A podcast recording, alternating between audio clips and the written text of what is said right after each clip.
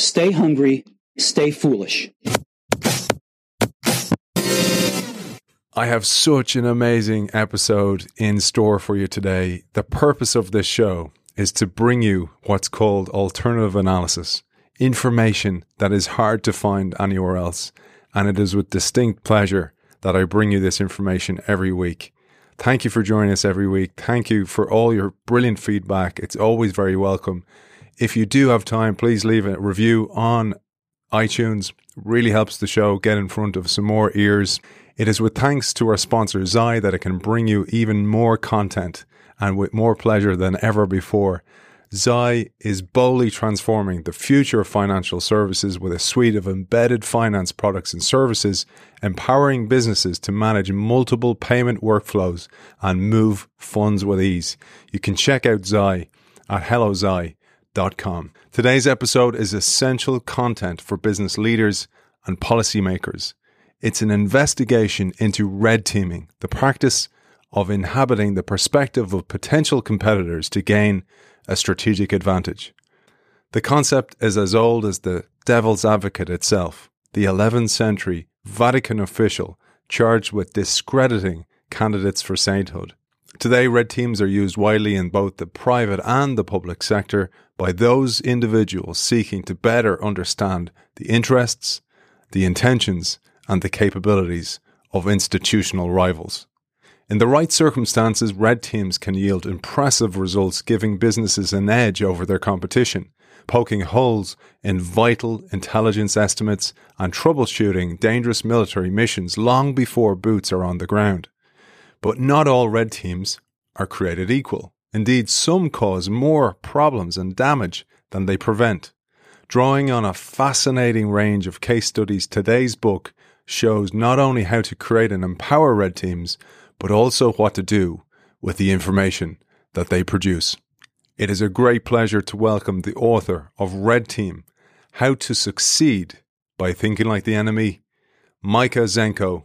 Welcome to the show.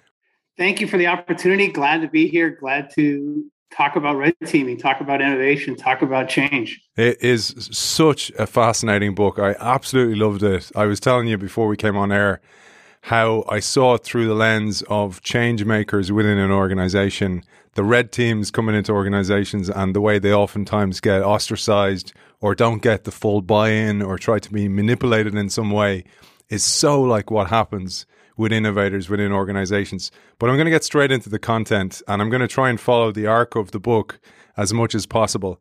I love the way you have given us a topology and a way of thinking about red teams but also the way you track the history of this. Not the tri- history so much of red teaming, but the history of somebody who calls BS, someone who calls out when things aren't going the right way, or maybe we're grading our own homework as you talk about. And I'm going to start you off with a quote here where you talk about the concept of devil's advocate. You said, within the Roman Catholic Church, the formal title was prom- promoter fidei, or promoter of the faith. More commonly, the position became known in the church and the laity as advocatus diaboli, the devil's advocate. Today, the term applies to anyone who is a skeptic or takes an unpopular or contrary position in the sake of argument alone. A professor who provokes a discussion by countering students' assumption a trial attorney attempting to predict a, an opposing counsel's arguments, or simply a crank, all might be branded as devil's advocate. I thought that would be a way to tee you up and prime the pump to take us through the history of this magnificent term. Yeah, I mean, when I first started writing this book, and I had been collecting information on Red Team and Red Teamers for about 10 years, I'd interviewed hundreds of people, and I finally had the opportunity to dive in and write the book there was no existing field or definitions or, as you said, sort of topology or typology for what consisted of it. So that was the most fun, which is really starting from ground zero. It's wet clay. What? How are you going to put a sort of tent over the circus of the field of red teaming? And the one example that sort of kept coming back to me was uh, the example of the devil's advocate. You know, the devil's advocate is something that we all know about. It's the contrarian by design and I became just obsessed with the um, actual history of this position.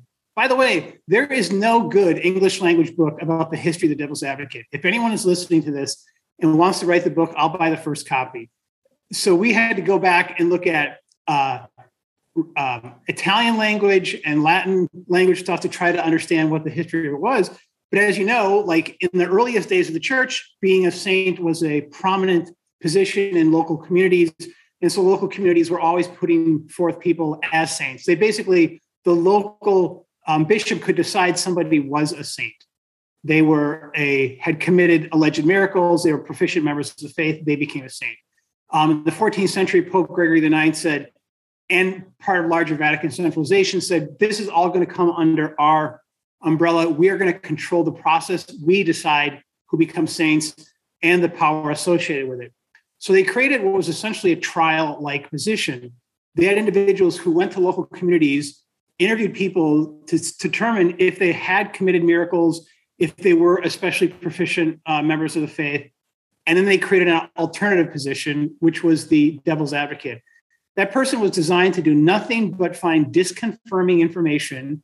So this person in a trial setting in the Vatican would not um, be accepted for sainthood.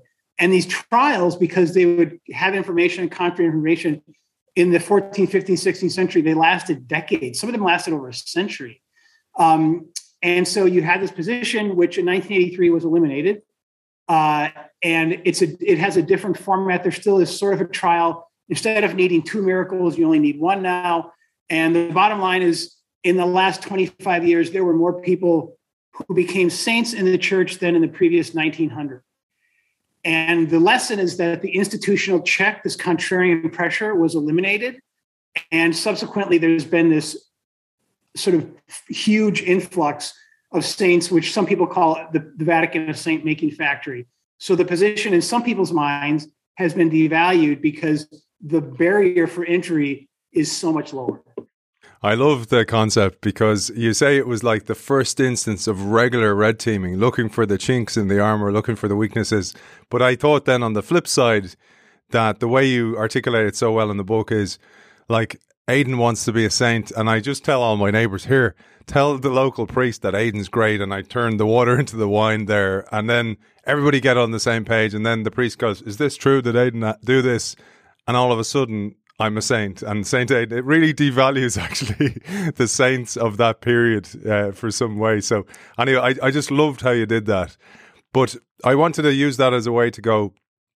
That person is often ostracized, and it's a difficult role to have. Before we start to go build the idea of red teaming further, you know this well in the work that you do that those people in organizations who speak up against power who decide actually this is not the right course of action, who decide maybe the business model is failing, whatever it might be, often get ostracized, just like I'm sure the devil's advocate was very criticized. It was a hard role to hold. Yeah, people, I mean, a strategy, a plan, a process, by definition, has a lot of power behind it. It doesn't emerge to the point of final decision, final pushing out the door without having a lot of people's identities poured into it. The culture of the organization has started to rally behind it. And once something becomes, as it becomes more and more fully formed, just before it goes to market, you have people. Um, it's so hard to challenge it at that stage, right? So it's very important, you know, if you're going to be this sort of voice to do it earlier. We all know people in our organizations who are mavericks. Everyone who works, everyone knows one or two people who routinely say things that other people won't, who identify opportunities, challenge the boss. But in most organizations, mavericks get hunted down and killed, or they get shunted so far to the side that their voice is diminished and is no longer heard by people who can do something with that information. And that's just because leaders care about protecting their perceived authority, their perceived power. Um, people don't want to hear these opinions and these viewpoints we care about the impressions we make upon each other. We spend a third of our lives either at work or thinking about work. And so we learn to refrain from being those uh, individuals. And then those individuals themselves, as rare they are, tend to get shunted to the side. So I, I wanted to give our audience a flavor of how this plays out in critical situations, not to dismiss that business is a critical situation because it many people's livelihoods depend on the survival and thriving of organizations. But actually, when it comes to national security and preventing the outbreak of war, red teaming is absolutely essential. And you give a classic example of red teaming in action. Having outsiders test the validity of the intelligence and consider the possibility of alternate hypotheses this is the story of Bush and Syria.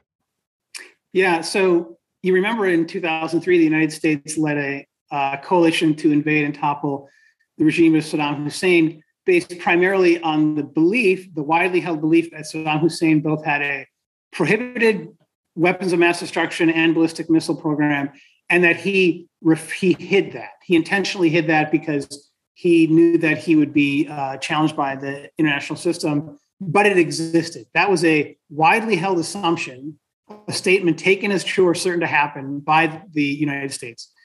In 2005, the Israeli government comes to the Bush White House with photographs of what looks like a facility being built in the middle of the desert in Syria in a place called Al Kibar, which looks a lot like a graphite moderated nuclear reactor, which we know from the signature from Yongbyon in North Korea, and we know North Korea and Syria trades in missiles and trades in prohibited weapons of uh, mass destruction programs. So at the time, the um, Israelis actually asked the United States to strike the Syrian facility. They didn't want to be implicated with it. Um, the Bush administration decides we're going to review all of our own intelligence. Thank you for the tip off, Israel, but we're going to look on our own.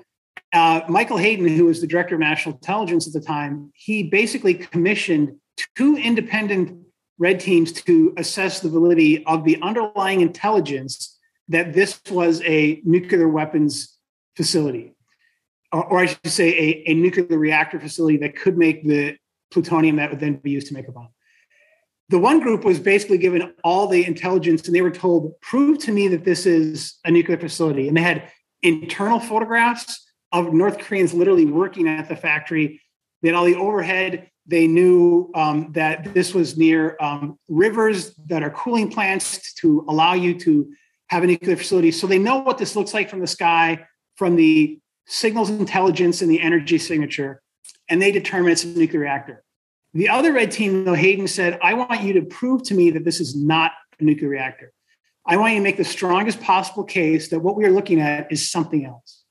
Um, and I interviewed Hayden, I interviewed um, uh, Steve Hadley, National Security Advisor, I interviewed the Secretary of Defense, Bob Gates. And it was very interesting in this other group, they basically came to the conclusion that the only thing this could be was a fake nuclear reactor that um, Bashar al Assad had created with the intent of looking like a nuclear reactor for the purposes of either prestige or power, or for some reason, he wanted to elicit an airstrike by Israel or the United States against this reactor. And at the conclusion of it, they decided this was implausible uh, hypothesis. And in the Bush White House, they decide, in fact, this is a nuclear reactor. There can be no other uh, basis for it. In the end, the United States decided not to strike the reactor. The Israelis did it um, as well. Uh, the U.S. had a little heads up and maybe a little gave a little support. But it's a great example of having people who had not been read in on the intelligence, who had no preconceived notion or bias of what they were looking at. And they were tasked through structure and facilitation by thinking about this problem differently um, and led to a more fulsome and complete picture for the decision makers. It's brilliant. And it, it shows, and we'll talk about it in a second, the cognitive shortcomings that we all have and that we should admit we have. And therefore, we need neurodiversity that comes from red teams, people who have different information or no information at all. I wanted to jump, Micah, to organizations and then would come to the cognitive shortcomings because here you tell us why organizations fail but can't know they're going to fail or else they don't want to know they're going to fail. As Upton Sinclair said, trying to describe information to somebody who doesn't want to hear that information, they'll pretend they don't understand it. You say here the dilemma for any institution operating in a competitive environment characterized by incomplete information and rapid change is how to determine when its standard processes and strategies are resulting in a suboptimal outcome, or more seriously, leading to a potential catastrophe. Even worse, if the methods an institution uses to process corrective information are themselves flawed, they can become the ultimate cause of failure. This inherent problem leads to the central theme of your book. You cannot grade your own homework. Firstly, that phrase, absolutely brilliant, sticks in the brain and should be a poster on every CEO, every leader's walls in their office. Yeah, it, it's if you. It's I always say like if you asked me how smart, how attractive, how charismatic I am, you shouldn't believe me. And similarly, if you ask the person who writes the plan, who has developed the strategy, who is thinking about an M and A um, decision, like they they fall in love with the potential acquisition, they fall in love with their plan, they fall in love with their strategy. It's not because they don't want things to go well. They're not like saboteurs in your organization. They simply become so invested in its outcome that they are un- incapable of sort of standing outside of it and validly assessing and evaluating on its own. You have become part of the plan, the process, the product, the acquisition choice. You can't see it differently. It's similar in all organizations. You know, you think about bureaucracy, process, structure. These are sort of dirty words. I always say the alternative is go to your job every day and start with no structure, like decide that morning what to do you would get nothing done. Structure and process and frameworks are actually very helpful. They simplify the way that we interact, they set expectations, they create normal channels for information flow and decision making. The problem is over time, these become routinized and they stop becoming practical and sort of tailored to the needs of a current strategic choice or consequential decision. And we just follow them blindly. You know, we have, there's the phrase the phrase a Stonehenge meeting. We have Stonehenge meetings, Stonehenge processes. These are things that were created in the ancient distant past. We don't really know why, but they persist to this very day. And most organizations assiduously adhere to their Stonehenge processes, meetings, and frameworks without really thinking about it in a different way. And so both the sort of pressures of organizations to um, be incapable to see things differently, but also the inherent nature of structure, process, and framework that solidifies and calcifies the steps that we go through, again, to make judgments and decisions, make it just inherently impossible to grade your own homework. It's a brilliant line that really, really sticks with you. And I wanted to build on it because I mentioned earlier on the cognitive shortcuts or co- cognitive shortcomings that we all have that we should admit we have and that we do need outside help. And this is where the red teams come in. But you talk particularly about in organizations the organizational biases because we pick up all these things often subconsciously from the environment, from the way the leaders act, for those people who are responsible for our succession throughout an organization. We inherit their way of thinking and we learn not to stray beyond our swim lane in many ways. But you say here, over a century ago, the brilliant economist and sociologist Thorstein Veblen illustrated how our minds become shaped and narrowed by our daily occupations. What men can do easily is what they do habitually, to your point, and this decides what they can think and know easily. They feel at home in a range of ideas which is, is familiar through their everyday line of action. A habitual line of action constitutes a habitual line of thought and gives the point of view from which facts and events are apprehended and reduced to a body of knowledge. What is consistent with the habitual course of action is consistent with the habitual line of thought and gives the definitive ground of knowledge as well as the conventional standard of complacency or approval in any community. Absolutely brilliant to streamline us towards these cognitive shortcomings, but also the organ- organizational biases that we're all subject to. Yeah, I, am a big fan of Veblen. He grew up in um, southern Wisconsin, the state I was born and raised in. He was a University of Chicago uh, economics professor. What Veblen's talking about at that time is the basically the late 19th century. You had about two thirds of the American workforce came out of craft and artisanal practices or farms, and then they came into working in basically manufacturing um, and processing sort of uh, facilities. And as you know from uh, uh, Frederick Taylor and all the other people, the whole point of processes and manufacturing was to have discrete, measurable tasks that required no thinking. you know, if you've ever done farm work or if you ever worked with your hands in a craft or artisanal practice, what you do every day is different. Like it depends on the weather, it depends on the crop rotation, it depends on whether your equipment's broken, it depends on the product order. But like Taylor, you know, you remember his book, The Principles of Scientific Management. He's literally talking about moving pig iron from one place to another, the most brute routine task you can imagine. It literally requires no thinking.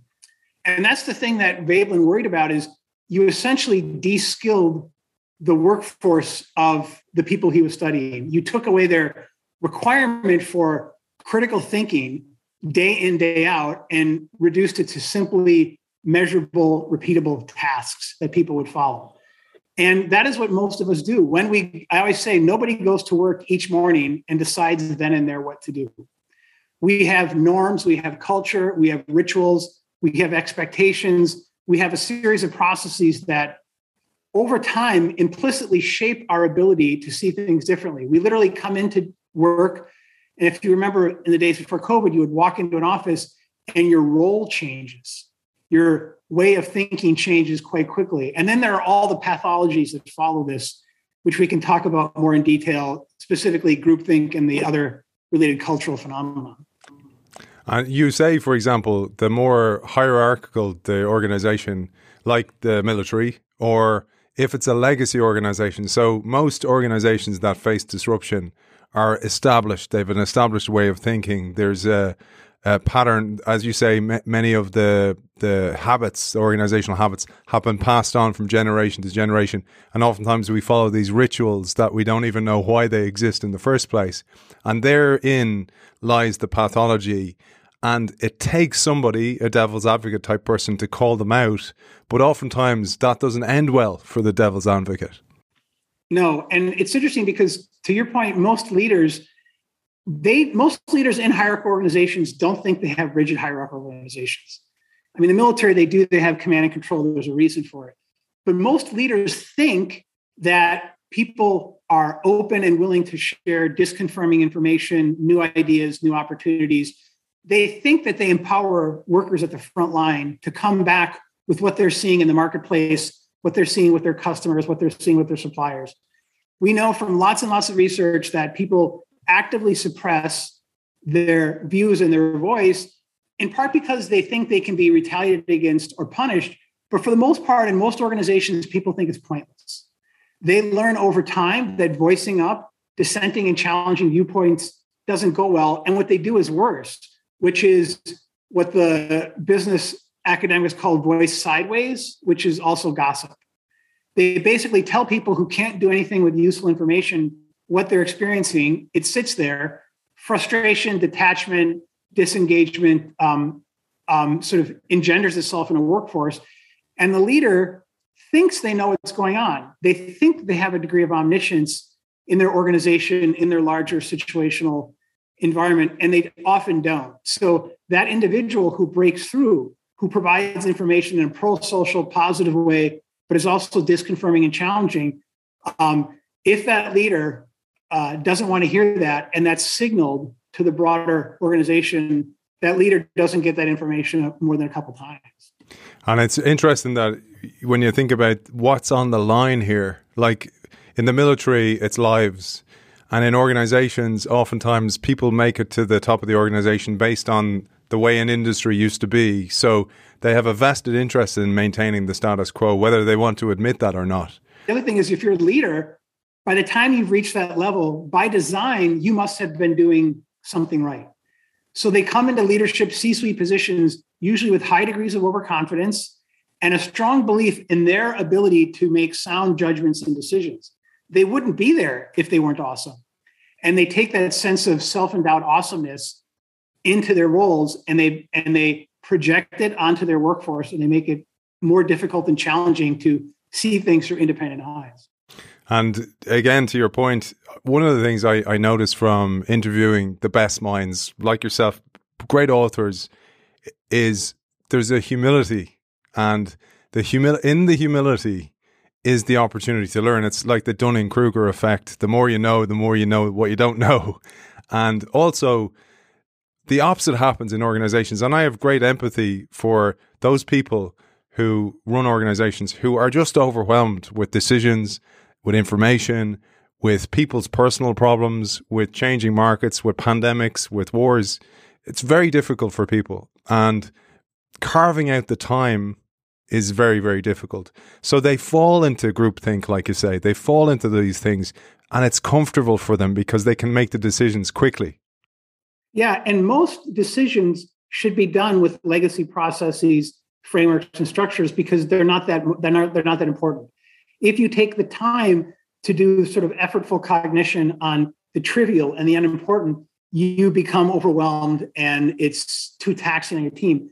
But it's when you're making consequential, multi stakeholder strategic decisions that if you revert to those old pathologies, if you allow those biases to uh, limit their way to see the possibilities, that's when you run into the most problems. So, again, rules of thumbs, shortcuts, heuristics, process, those are all great. In the absence of those, we couldn't get much done.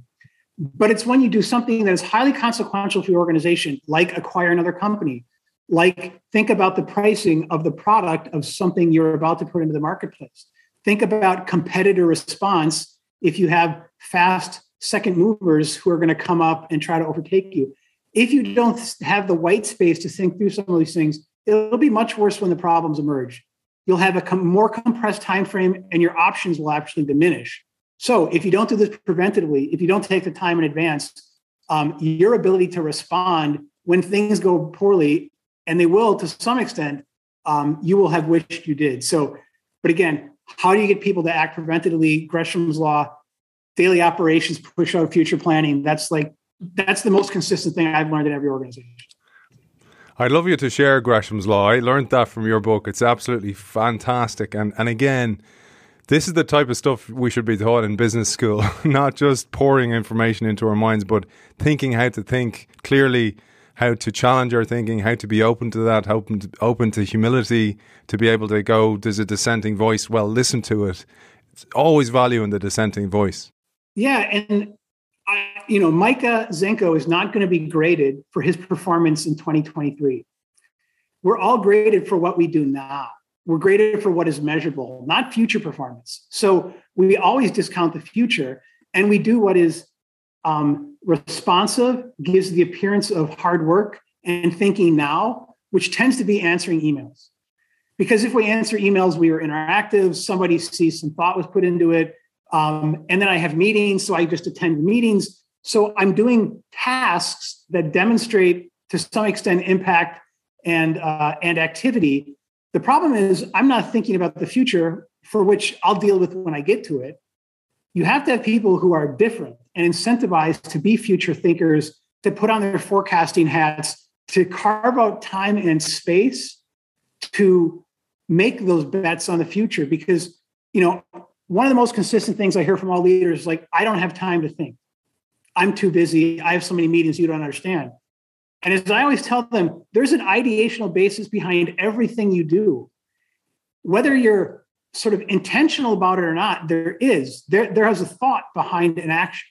Even if it was habitual and barely registered, there was. So again, when you are making consequential, novel, multi-stakeholder choices, judgments, decisions, that's when you have to pause.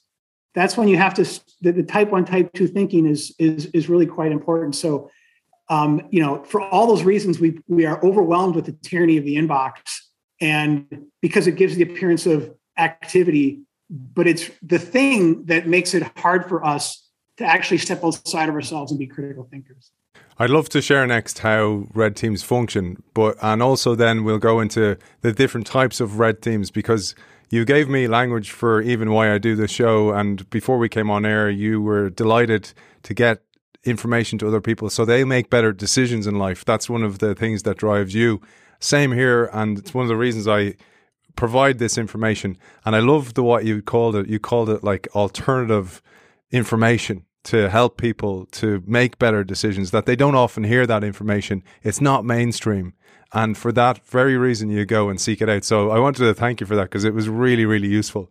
But let's get into how red teams function because here you say, ultimately, whether comprised of outside consultants or everyday employees, red teams help institutions in competitive environments visualize themselves outside of daily routines, evaluate plans, identified institutional and strategic vulnerabilities and weaknesses, and potentially improve performance via three techniques simulations, vulnerability probes, and uh, alternative analyses or information, as I just said there. Maybe we'll get into this and let our audience know how they function and about these three different techniques. Yeah, I mean, simulations are most commonly used in the cybersecurity world. If you have a data breach, if you have um, notice of a ransomware attack, you have an incident response plan. That incident response plan is triggered. It takes into account uh, whether you pay cryptocurrency to get your, your information unencrypted and provided back to you, whether you're going to go out on the dark web and find whether people are trying to sell your information. Um, you also shut down your computers, you notify your customers, you probably notify local law enforcement. You, at some point, have to notify your regulator if you're in the United States. So there are all these steps you have to take. And the most important thing is having clear roles and responsibilities and moving with speed and care. One of the things you learn is that you don't build trust and you don't build relationships in crises. Things get worse. The stress, the anxiety level only goes up, the information becomes even worse. So, one of the things you typically do is you will test your incident response plan far in advance of the data breach of the ransomware notice. So, when it actually hits, it's clear who's responsible for what. Because in the absence of that, what tends to happen at the C-suite level is you have a CISO, you have a CIO um, who is in charge for information security. There's a breach, and the board or the CEO looks at the CIO and says, "Okay, what do we do?" Well, there are decisions that involve other business units, that involve customers, that involve whether you provide information to law enforcement regulators. All of a sudden, the general counsel wakes up and says, "Wait, maybe we don't do that right away." Um, if you're going to give money to criminals who are encrypted your data? Did you have a um, a wallet set up to send a you know Bitcoin or Ethereum payment to them? And you know, so simulations are the first type. Um, and I'll just stop there because these are now being done more routinely. These in both in Europe and the United States, and a lot of countries are mandated. Um, the degree to which they really evaluate the threats that are out there vary. Some of them sort of sleepwalk through the process, whereas others actually go through really rigorous, vivid, and realistic simulations but that's the first broader type of red team. And I'd love you to share maybe here, and I'm jumping ahead in the book, but the case study you share about Verizon and the femtocell hackers, but also what in that I really understood was that variations of hacker, or so you have white hat, black hats, and also that many white hats are black hats in their hobby because they're really interested in this world. And this world, as you describe it, is not that glamorous it's like being a scribe in the medieval times. So maybe you'll bring us through this, both the the the what it's like to be a red or white or, or white or black hat, what it's like then to uh, the case study of Verizon and the femtocell that was absolutely brought it to life. And and actually one last thing that was really clear was again back to your point is I'm not graded on avoiding possible disasters in the future. So I have to pull it out of my P&L today and I'm also rewarded on my P&L today. And this is a huge dilemma for many leaders. Yeah, how do you demonstrate the utility of any preventative action? Right? That is always the biggest challenge. You could tell me like I go running, I should probably stretch or I might pull a muscle. But I might go running and never pull a muscle. So was stretching a waste of time? You know, who who can necessarily say? And it's true with any with any of these sort of preventative alternative thinking and alternative processes things you know the hacking world is i've spent a lot of time in this space over the last 10 years and if you want to learn more you just go on youtube google def con google black hat watch some of the talks of really smart um, hardware software hackers but these like hacking has this um, sort of mythical identity in popular culture but it's really just taking a system and making it do something for which it was not intended that's all hacking is. And so we use hacking as a shortcut for a lot of different things. But you know, there are typical grades of hackers. White hat hackers are the people who go out and identify vulnerabilities and responsibly disclose them or attempt to disclose them to the uh, either the company who created the process or a, a telecom company.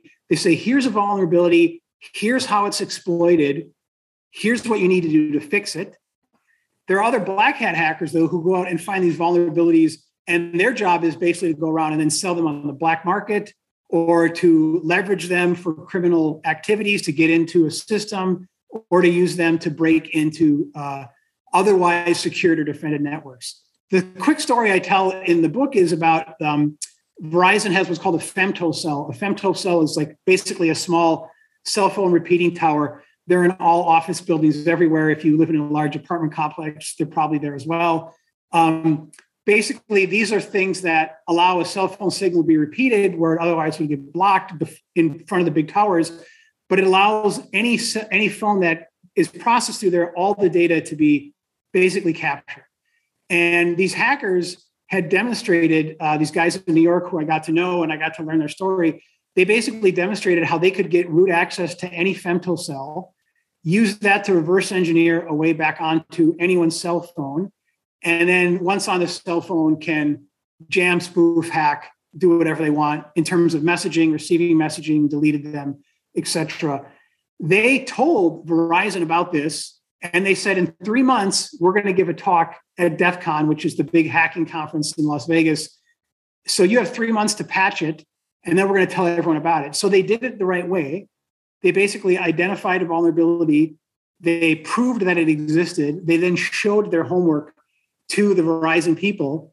And then they talked about to brag about it, basically for the purposes of sort of saying we did this. And so some companies pay bounties for people who identify them, but some companies are really negligent in terms of receiving that information. So, you know, as I always say, every anything that is defended has vulnerabilities. There is no such thing as a you know lock-proof, air-gapped, whatever anyone wants to call thing. Everything has vulnerabilities that can and have been exploited by hackers.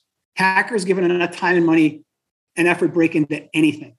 That's the, the simplest thing I've learned. Everything you think is secure is not. Um, so if you don't hire people to do it, somebody who is malicious will find it and exploit it in ways that don't make you comfortable. And it's interesting you say as well that so you have you have cyber hackers, so w- working with non-physical space, but then you also have physical hackers who actually will hack into buildings. Some of the case studies you gave there, just on a high level, was really interesting. Some of the stats on the TSA, for example, were just mind boggling. Yeah, I mean, this is what's called physical penetration testing. And it's basically, you know, and I actually give the story. I, I open that uh, chapter with the story of how I unintentionally physical pen tested a highly secure national security building by arranging an interview with an official. And it was literally like the, I came to the desk, no one asked to see my ID. I was waiting in line. They called my name. I come to the front of the line. They then come to a, a, a uh, desk where people are checked in. The person who had called my name said, This is Micah Zenko. He's here to meet so and so. They then gave me a badge that said screened. I went in an elevator with this person, and within two minutes, I was sitting across the desk from National Security Official. I had never gone through metal detector. No one had ever verified my information, asked to see ID. I could have socially engineered this far in advance and done something completely terrible people who do this for a living, and I give some really fun, amazing examples in the book, are ruthless and just totally unafraid. They break into everything. They take undertake false identities, but they do it, and this is most importantly, to identify where there are security shortcomings.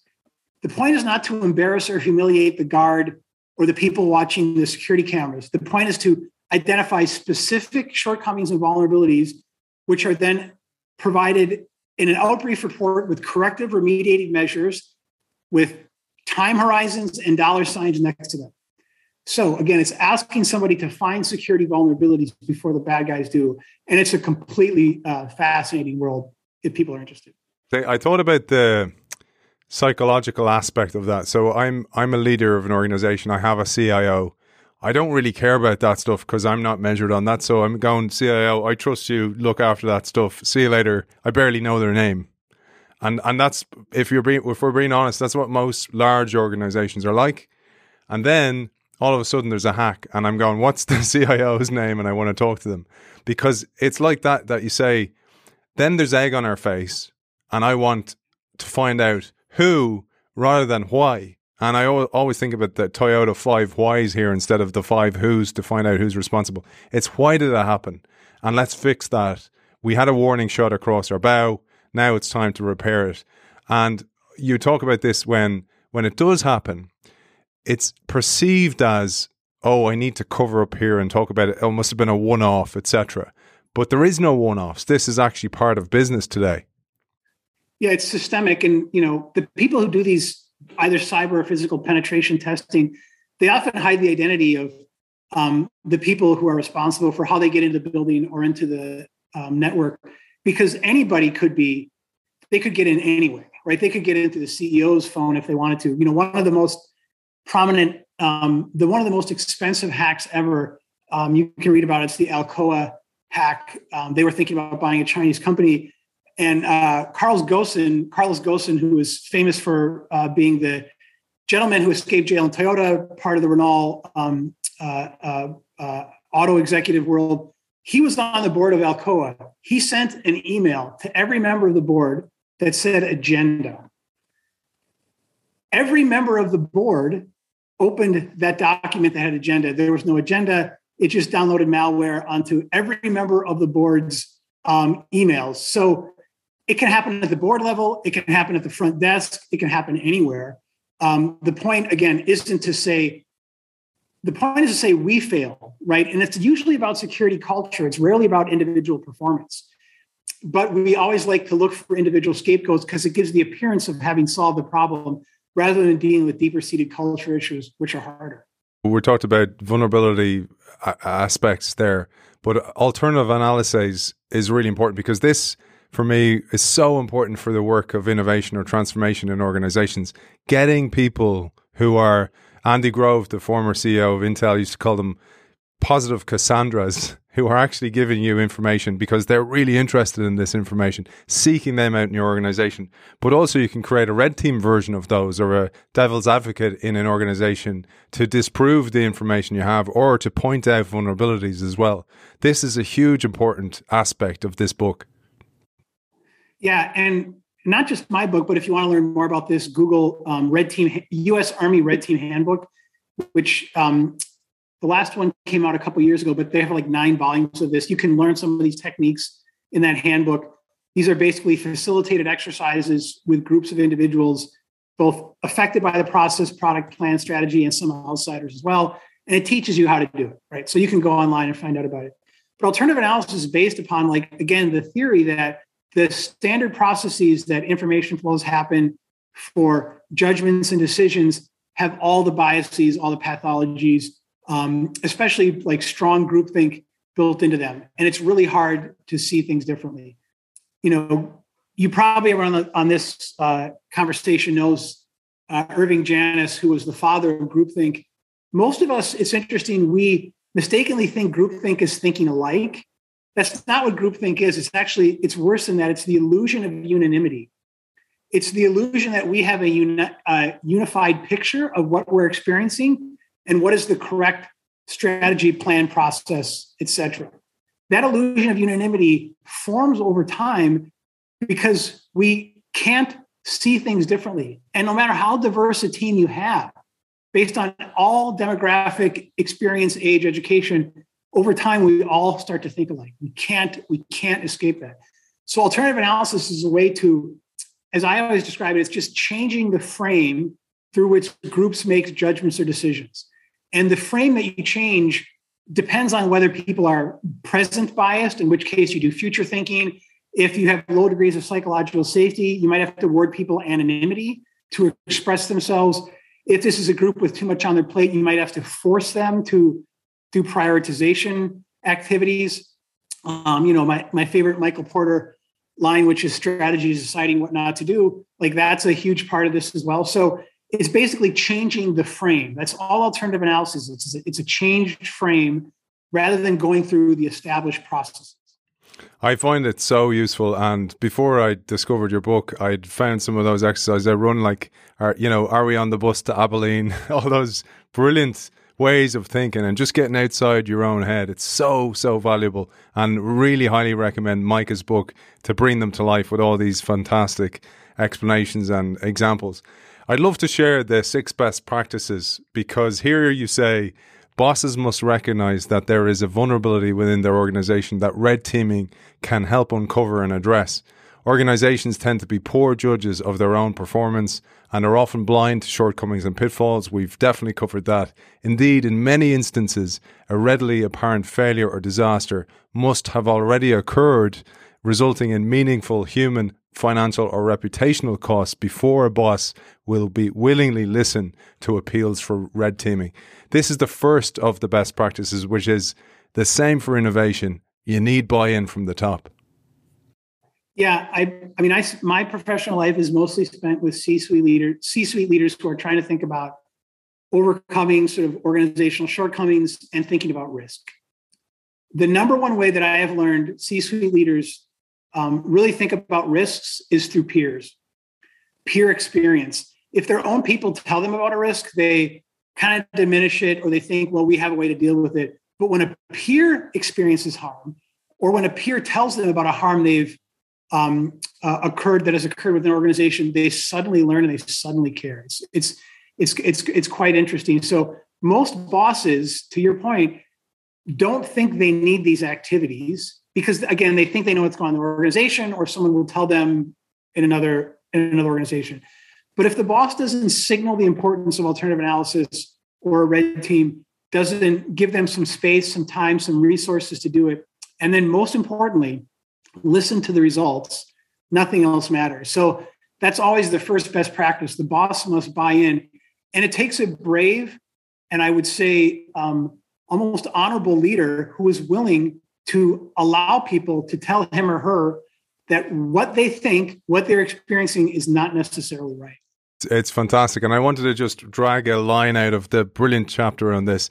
You say, it's like any transformational or innovation project here. Success hinges on the willingness and receptiveness, receptiveness of the leader.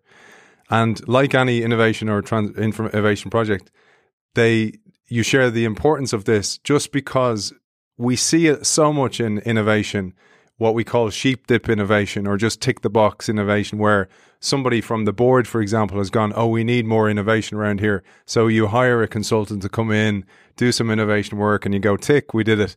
The same happens for red teaming as well. It's often employed as a cover your ass type experiment. Yeah, it's a, it is a check the box thing that allows somebody to tell a board or a risk committee that, oh, we red teamed that. We red teamed that the product pricing, this acquisition, and so forth. But unless you know what the red team actually did, that phrase is meaningless. And it's used as a cover for, um, again, it's used as a cover for them to not have to do evaluative thinking. It's like it places the burden upon other people. That is one of the challenges of a lot of red teaming is rather than the people who are responsible to rigorously review and think through either facilitation or a changed frame the way that they're making a choice, they go, well, the red team did it for us. You know, it's sort of offshoring critical thinking onto others.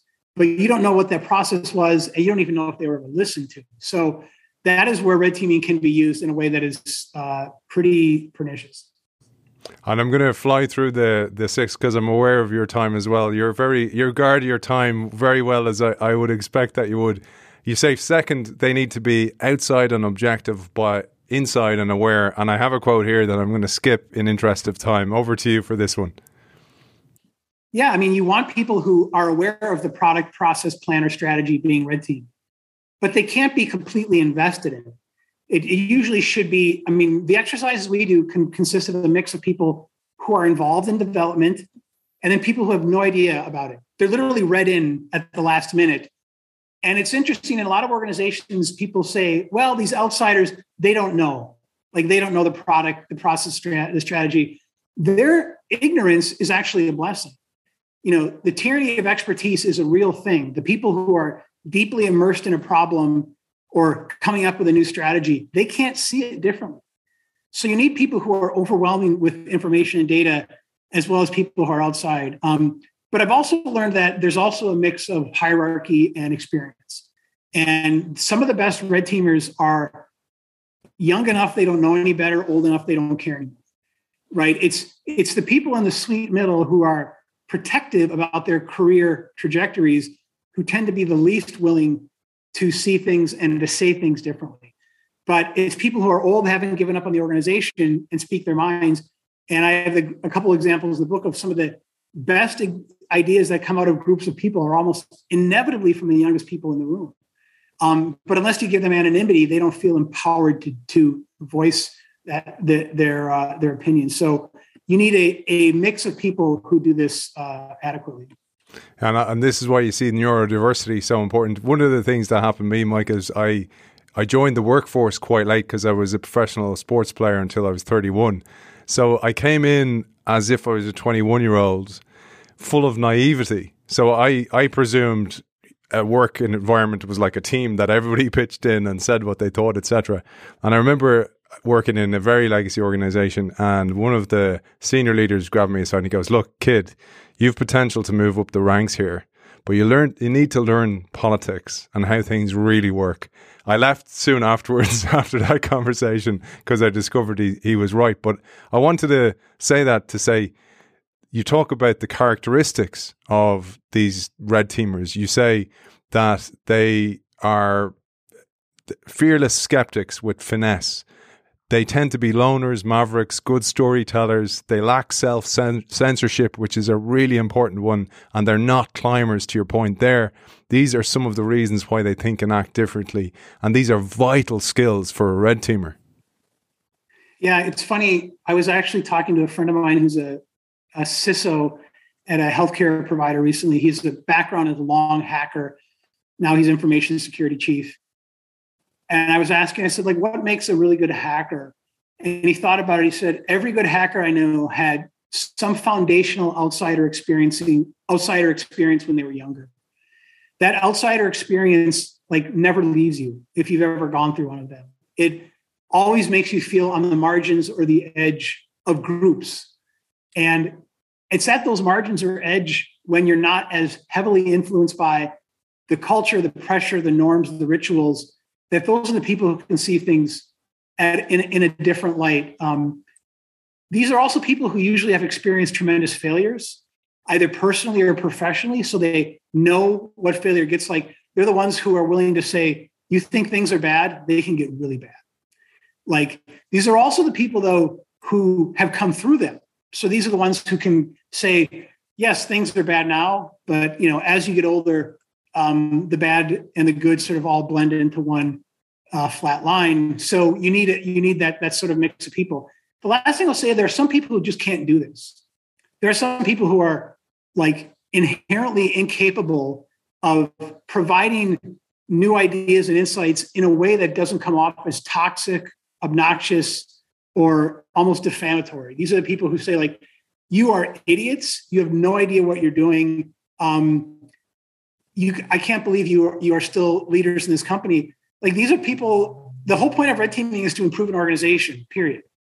And if your job is to make people feel bad or to humiliate them in some way or another, nobody's going to listen to you, and you're not going to have a probably a long job anyway. So you have to be invested in the mission but not being captured by all of the culture, the pathologies that go with it. It's a great point. And actually, I find people who work in innovation, red teams, if you want to call them that, there's they're they're we thinkers. It's not to advance personally. They actually have a real drive to help the organization and help the people even keep their jobs because uh, there won't be any organization in the future. We did an episode recently, Micah, with uh, Art Kleiner on his book, the Age of Heretics, and we zoomed in on Pierre Wack, who created the whole idea of scenario planning, as you know well.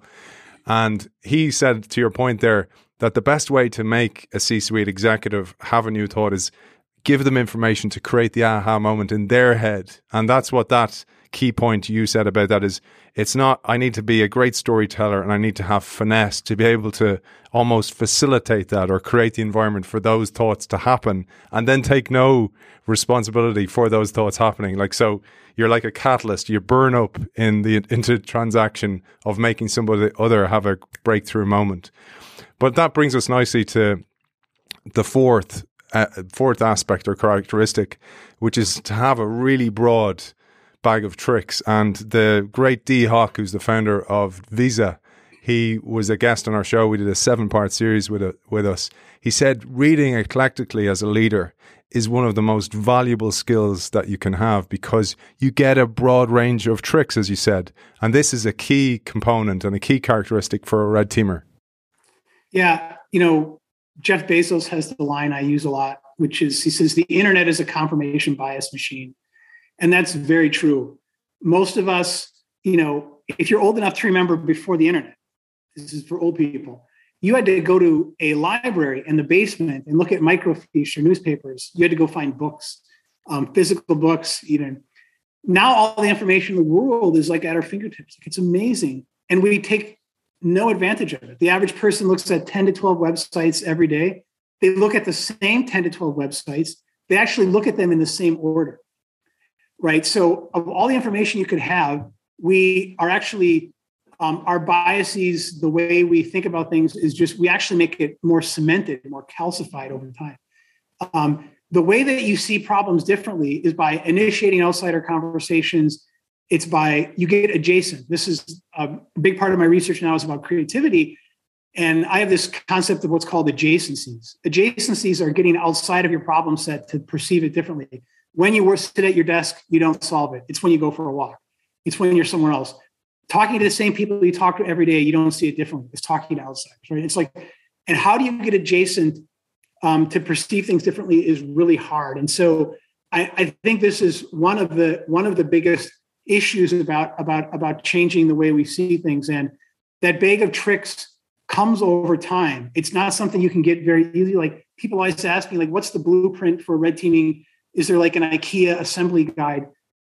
There is, but it's really about the relationship you build with your point of contacts with the organization to make things better and that that requires um, some steeping some time some cultural immersion because if you just follow the bag of tricks or the blueprint in a way that is false or inauthentic to the organization it gets resisted very strongly. Um, so you know you both have to have the bag of tricks but also the sensitivity and the care to apply it correctly. Even amazon's designed that way. People who bought this book buy this book. Go a totally different direction and you'll you'll actually be a unique thinker. I think that's the point many people miss. My, my sons were given out last night because one of them had homework and the other didn't. And i was like to the guy who didn't i was like this is your opportunity to break out from the flock and learn something different. He's like looking at me he's like that's not how it works, Dad. and I'll go on to point five because I'd love to finish the characteristics. This is be willing to hear bad news and act on it. And this is, happens so much in sheep dip innovation as well, Micah, where you say here that one way that firms often avoid or minimize bad news is to game or cook the system or the results.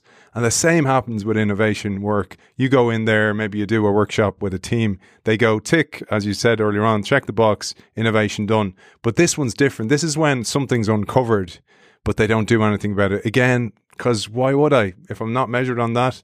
And that, that means also the board need to change how they react towards a leader. Yeah, I mean, I've you know, I was thinking recently did a uh, Fortune 100 technology company a two day sort of series of structured, facilitated red team exercises where they were thinking about making, let's just say, a very consequential decision that had a lot of support at the highest levels, was a big part of their future plans and so forth. Um, there had been some rumblings and some challenges about certain aspects of the validity and essentially the um, ability of this to make money over time it had to deal with a piece of technology and whether that would be eroded eh, um, by competitors in a very short period of time. We, through a series of exercises, not just challenged the assumptions that underlied the board and powerful people in the company thinking about it, we sort of got into why they actually believe this. And it was they needed a positive story to tell the street and to tell themselves to essentially save their jobs. And they were going to do everything to make this product a reality. They were not going to resist it anyway. You know, we did the exercises, we documented their findings, we presented them in an outbrief report in written and verbal form. We told them, like, this is what your team says is the unfortunate probable outcomes. And they just took it and they said, thank you. And they did nothing with it.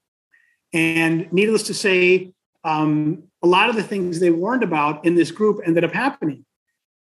The worst news is not just that it, this product and the strategy, this company took a back, it took a downturn. It's that the people who went through the process realized that their voices really weren't welcome. And they never forget that. Like I've talked to some of them since then. And that's actually worse than um, having a bad strategy for company. Like you can recover from that. But if you create a culture where people feel um, not included, they feel like unheard, and this is a place where dissenting and challenging viewpoints aren't welcome, like they leave with their feet or they detach, even worse, they stay and they detach. So, not listening to bad news is a terrible signal to send to a company. So, I always tell every boss, every leader I talk to, don't do this unless you're willing to acknowledge the results. You might not always act on exactly what they recommend, but you have to acknowledge receipt in a public way, thank them for what you've heard. And if you're not going to act on it, say why. Period. If you're not willing to do that, like let's not do work for you. It's so important, Micah, and, and it's why I love sharing this work and this alternative analysis is it can be mentally challenging for people as well. I was in one of those organizations and I was told by my boss, stop speaking up, sit at your desk and I was like, what do you want me to do? And he's like, just don't be meeting people and innovating across the organization. And I, I was like, well, boy, I couldn't do it. But the, to your point, I looked around me and I saw these people and I was like, that must have happened to so many of those people around me as well. And they put their brain in their drawer and they basically gradually die at a very slow pace, at least mentally anyway. It's so sad to see in organizations. But the sixth characteristic, we'll just have time to squeeze this one in, is red team just enough, but no more. Red teaming can be a stressful and demoralizing activity if it is done too often, which in turn can be irreparably disruptive to an institution's strategies and plans. And as you said earlier on, you don't want to overdo this because you have work to do, but you need to do it on a regular enough cadence in order to be effective. Yeah. And so, I mean, we talked about the vulnerability probes and the simulations earlier how often should you test the network security of your computer system at your organization? If you tested it all the time, that's all your people would be doing would be responding to the vulnerabilities they identified. And they couldn't even build out a system. You couldn't do digital transformation. You'd be just stuck in a rut. Similarly how often should you critically review your strategy? If you did it every month that's all you'd be doing is preparing and then responding to the red team results of your your sort of evaluation and your pressure testing of your strategy. It'd be exhausting. So you have to find the sweet spot where you have enough data and information to see if your strategy is working, if your building or your network is secure, if your product is going to be successful before you do that critical review. Um, but if you wait too long, you become complacent, right? You assume it's working, you're not really interested, you've got a lot of other things going on. Um, so it depends a lot on your competitive environment it depends on your innovation, your product cycle, your go to market strategies. Like that tells you how frequently you should do it. Um, and it's different for every organization. Man, I have so many more notes here that I won't get through, but it's been an absolute pleasure. I, I want to ask you one more question, and I'm going to let you think about this one mm. because I, I pulled so many quotes that I love, but I usually finish a show pulling a quote that I absolutely love, and I'm going to share that. While I'm doing that, I'd love you to think about a message for A, the red teamers in organizations, those mavericks in organizations, and B, the leaders of organizations in this world that is incomplete in information and more complex than ever before. And before I even go there, before I give the quote, where can people find you, Micah, to find out for consultation, keynotes, and of course to find the book? Yeah, easily enough. I, I work at the McChrystal Group. I'm the director of research and learning I have the really distinct privilege of doing amazingly cool and powerful virtual and in person red team exercises, strategy reviews, uh, cybersecurity simulations. Um, and so McChrystal Group, I'm easy to find there. Easy to find on LinkedIn, McChrystal Group, uh, Twitter, um, LinkedIn, uh, Micah Zenko, Twitter, Micah Zenko, um, easily enough. Um, and then, you know, to answer your question, it's really interesting red teamers themselves, they usually don't um, live in that role forever. Because over time it becomes really hard to do it. And if you're a really serious, aggressive red teamer, you can start to lose touch with the day-to-day experiences of people who are just doing normal tasks, routines, and operations. Um, and in the intelligence community, in the U.S. intelligence community, in the U.S. military, you actually do cycles. You'll do a two-year turn on a staff red team, or you'll do a two-year turn in alternative analysis, and then you go back to your to your regular job. Um, but I think that in normal organizations, and especially most businesses, that's not kind of the way it works. You still have the people who have are preternaturally designed to be this sort of person, and then you have other people who aren't. But you know, I always tell people who have this identity and want to be this sort of person out, it really depends on how you do it. The way that you can be a successful red teamer over time is um, do it in a way that is productive, is pro social, is aligned with the mission and values of the organization, and is intended to be helpful and overall improving. It is not designed to show off that you're smart. It is not designed to show off that other people are wrong. It is designed that we are better as an organization. Um, that's why I'd say the red teamers, and then to the leaders, you know, you have reached a level of great power and authority and agency. With that comes tremendous responsibility. Um, most leaders ascend to their position simply through time. They're at an organization that is somewhat successful. They get to this level and then this level and this level. They rarely get leadership training or management training or critical thinking training to really improve their leadership skills. They just become leaders by dint of age.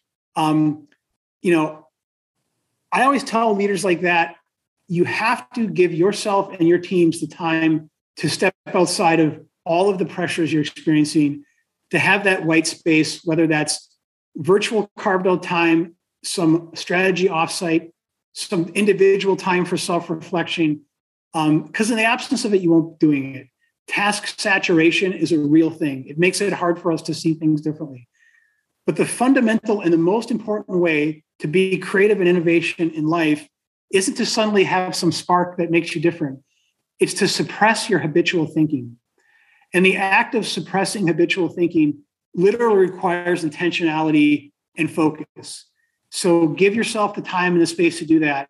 Give your teams the time and the space to do that. You will like what you hear. There will be insights that otherwise remain hidden to you and the rest of the organization that can be valuable. So don't be afraid to undertake this. It's not a touchy feely, nice to do thing. It's actually important for them and for you. I'm not going to give a quote because you absolutely nailed it, man. That was brilliant. Author of Red Team How to Succeed by Thinking Like the Enemy, Micah Zenko. It was an absolute pleasure talking to you. Thank you very much. Thank you so much, Aiden. I loved it. I told you that was going to be such a great episode with Micah Zenko. Absolutely love his writing. I love his shows on YouTube. You can see him on some panels, etc. on YouTube. Absolutely brilliant speaker, great thinker, and a great purpose, which is to bring you information to help you make the best decisions possible.